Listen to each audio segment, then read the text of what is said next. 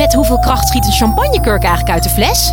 Ja, het is feest bij Quest. Al twintig jaar serieus leuk, met nieuwsgierige vragen en antwoorden uit de wetenschap. Zo maken we Nederland elke dag een stukje slimmer. Nu in de winkel en op quest.nl. Het was 2010 toen een Tunesische straatverkoper zichzelf in brand stak.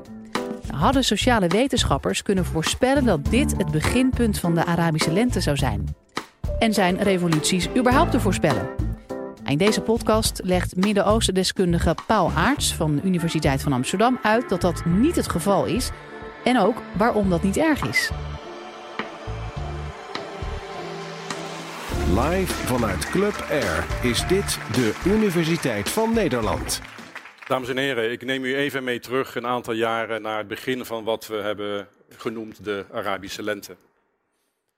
Misschien weet u nog wel dat in uh, december 2010, om precies te zijn 17 december 2010, stak een uh, straathandelaar zichzelf in brand in uh, Sidi Bouzid, in het binnenland van Tunesië, een klein stadje, wat later wereldberoemd geworden is.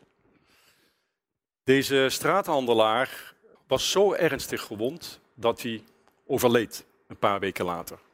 Maar voordat hij overleed, kreeg hij toch nog bezoek van de president van Tunesië, Ben Ali, die hem een hele grote bos bloemen kwam brengen.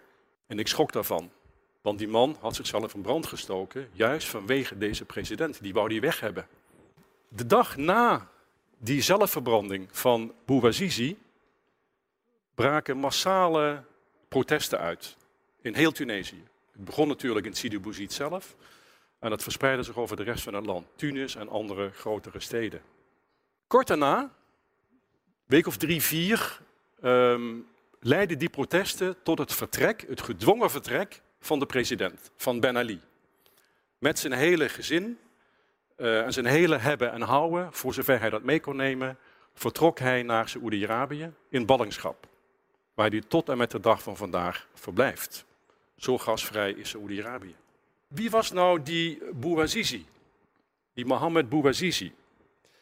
Mohammed Bouazizi is een uh, man rond wie een cultus gegroeid is. Rond wie een mythe gegroeid is. Hij heeft een soort heldenstatus gekregen. Wat houdt dat in? Dat houdt in dat er over hem allerlei verhalen de ronde doen. Onder andere dat hij door een vrouw geslagen zou zijn. Dat hij gestudeerd had op de universiteit en een diploma had, maar geen werk kon vinden en dus maar een straathandel is begonnen. Illegaal. Hij had geen papieren daarvoor.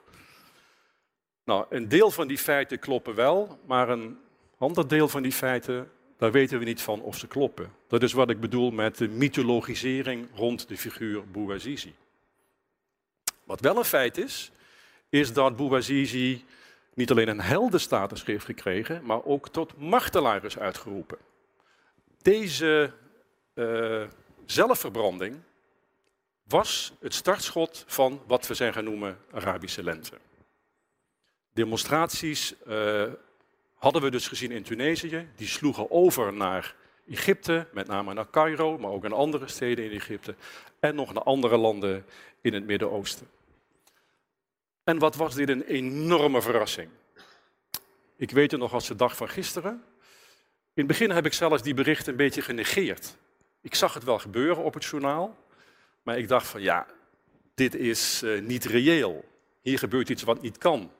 Want die Arabische wereld, daar komt wel veel nieuws vandaan, maar het is bijna altijd, laten we zeggen, slecht nieuws. Zelden komt er goed nieuws uit de Arabische wereld. En toen leek er dus goed nieuws te komen uit de Arabische wereld. En je was gewoon perplex. Wat gebeurt hier? Hier gaan Arabische massa's de straat op om het vertrek van hun dictators te eisen.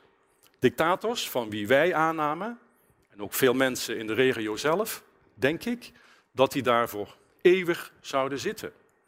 Niemand die in de gaten had dat er zoiets aanstaande was. Dit soort volksrevoltes, laat staan revoluties, zijn er eenmaal moeilijk te voorspellen. Ik geef jullie nog twee andere voorbeelden waar dat ook uh, gebeurde, waar het onvoorspelbaar was. De val van de muur in 89 was zo'n fenomeen, heeft niemand zien aankomen. Helemaal niemand. En in één keer klommen ze op de muur, sloegen ze gaten erin en gingen ze van oost naar west. Een nog spectaculairder voorbeeld uit de regio waar ik meer vertrouwd mee ben, is Iran. Kort voordat de Shah van Iran verdreven werd, tooste president Carter van de Verenigde Staten nog met dezezelfde Shah en liet hij hem blijken dat zijn land een island of stability in de Middle East is. Historische woorden. Een eiland van stabiliteit. En heel kort daarna werd de Shah verdreven en werd de Islamitische Republiek Iran gevestigd. Dus met die lente uh, was het net als met de muur en met de Iraanse revolutie. We zagen het niet aankomen. Wisten we dan niet dat er veel problemen waren? Ja, dat wisten we wel. De Arabische wereld zat vol met problemen. Politieke problemen, economische problemen, uh, religieus, uh, positie van minderheden enzovoort. Dus er waren stapels van problemen. Maar geen van de studies, en er zijn heel veel studies naar gedaan in de jaren 90 en 2000, geen een van de studies kon ook maar vermoeden dat al die problemen op een gegeven moment zouden leiden tot dit soort massale revoltes.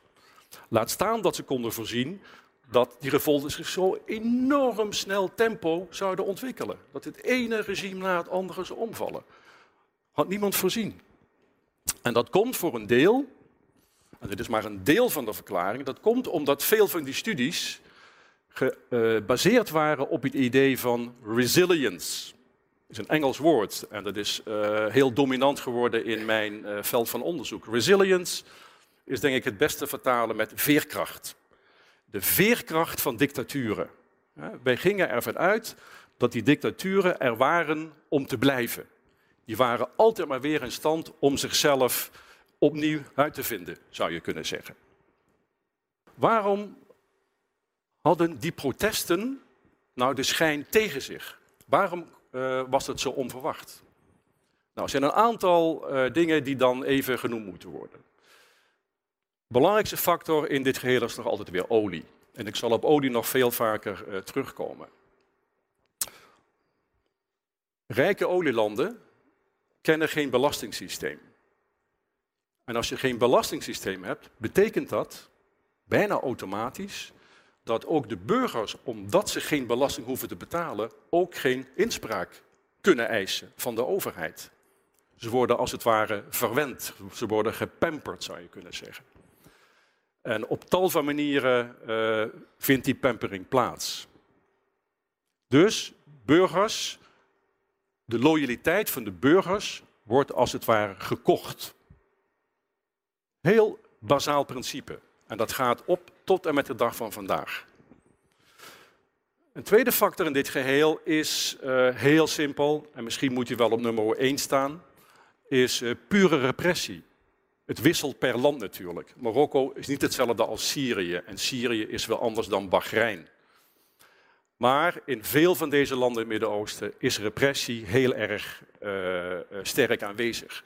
Er is nauwelijks sprake van uh, vrijheid tot demonstreren, politieke, civiele vrijheden zijn heel beperkt. En als het moet, wordt de knoet gehanteerd. Hè, wordt echt veel geweld gebruikt. Een volgende factor die probeert te verklaren waarom deze regimes zo ontzettend lang aan de macht konden blijven, ligt bij ons. Ligt bij ons in het Westen. In de Verenigde Staten met name, maar ook in Europa en ook in uh, Nederland. Wij hebben er eenmaal altijd, die regimes, bijna altijd moet ik zeggen, die regimes de hand boven het hoofd gehouden. Wij, ik zeg niet per se u, maar onze regeringen, hebben altijd goed zaken gedaan met de dictators in de regio. En niet alleen in het Midden-Oosten, dat geldt ook voor andere delen van de wereld. Economische belangen zijn heel belangrijk. Uh, stabiliteit gegarandeerd zolang dat duurt tenminste, is heel belangrijk om zaken te doen. Olieimporten, een veilige stroom van olie naar de olieimporterende landen, is cruciaal. Wapens verkopen aan deze regimes doen we ook heel graag, Nederland inclusief. Dus dat is heel belangrijk. De steun vanuit het Westen om deze regimes aan de macht te houden. En dan een factor die binnen deze landen ligt, dat is de oppositie. Oppositie in deze landen is doorgaans heel erg verdeeld. Je hebt de liberalen en je hebt de islamisten. En die islamisten zijn ook wel onderling verdeeld. En die twee werken vrijwel nooit samen. Dus die maken nooit één vuist tegen dat regime. Dat maakt dat zo'n regime inderdaad lang aan de macht kan blijven. Wat hebben we over het hoofd gezien? Wat hebben we gemist, de experts? De eerste factor is uh, samenvattend onder de titel uh, to shoot or not to shoot. En dan zoomen we in op de, uh, de rol van het leger. Het leger is soms heel erg gebonden aan het regime. Steunt bijvoorbeeld één persoon binnen het regime, zoals in het geval van Syrië, Bashar al-Assad. En is dan ook bereid om, als er demonstranten de straat op gaan, om ook te schieten op de burgers. In andere landen waar het regime uh, waar het leger veel meer distantie heeft en veel professioneler georganiseerd is, zal dat veel minder snel gebeuren. En dat gebeurde in Egypte en Tunesië. De tweede factor betreft de gevolgen van economische liberalisering. Een hele reeks van landen, met name in Noord-Afrika, heeft uh, onder invloed van IMF en Wereldbank uh, drastische bezuinigingsmaatregelen moeten nemen. Privatisering van staatsbedrijven, leidend tot grote werkeloosheid uh, en afschaffing van subsidies. Dat hebben we onvoldoende in beeld gehad. We keken vooral naar de economische groeicijfers zonder te kijken naar de verdeling van die economische groei. Dat is een tweede. En de derde was dat we eigenlijk veel te weinig oog hadden voor het feit dat Arabieren kijken naar wat andere Arabieren doen. We hebben altijd gedacht dat het idee van die Arabische saamhorigheid, dat dat iets van het verleden was. Maar het bleek wel degelijk zo te zijn dat Egyptenaren kijken naar wat Tunesiërs doen. En dat Omanis kijken naar wat Tunesiërs doen. En dat Bahrainis kijken naar wat Jemenieten doen. En dat Jemenieten kijken naar wat Syriërs doen. Dat hebben we eigenlijk uh, veel, te, veel te veel onderschat. Hadden we dat wel allemaal gedaan, hadden we ons best gedaan, zal ik maar zeggen, hadden we het dan wel kunnen zien aankomen? Het antwoord blijft nog steeds nee. Heel onwaarschijnlijk. En waarom is dat? Dat is omdat wij nou eenmaal in ons vakgebied in de sociale wetenschappen zitten. En sociale wetenschappen zijn geen, is geen natuurkunde of biologie of scheikunde of wiskunde. Wij kunnen niet uh, oorzakelijke verbanden uh, constateren. Causale relaties heet dat. Dat kunnen we nou eenmaal niet. We hebben met mensen te maken. En er zijn heel veel factoren die daarbij een rol spelen. Het maximale wat we in de sociale wetenschappen kunnen doen, is proberen te begrijpen en te verklaren wat gebeurd is, wat achter ons is. We kunnen niet voorspellen. En als je dus gevraagd wordt als expert door Pauw of door Jinek of noem maar op, moet je dat proberen niet te doen. Want die vraag wordt je altijd voorgelegd. Kun je zeggen hoe het verder gaat? Wij weten dat simpelweg niet. Dus die lente kwam als een totale verrassing. Uh, voor mij en voor uh, de meeste anderen. Uh, hoe het nu verder gaat. Was het inderdaad zo dat de ene na de andere dictator omviel? Of ging het proces ergens stokken? En waar leidt het uiteindelijk toe? Kunnen we iets zeggen over de kansen op democratie? Dat komt in het volgende college aan bod. Wil je nou meer afleveringen van de Universiteit van Nederland horen? Check dan de hele playlist en ontdek het antwoord op vele andere vragen.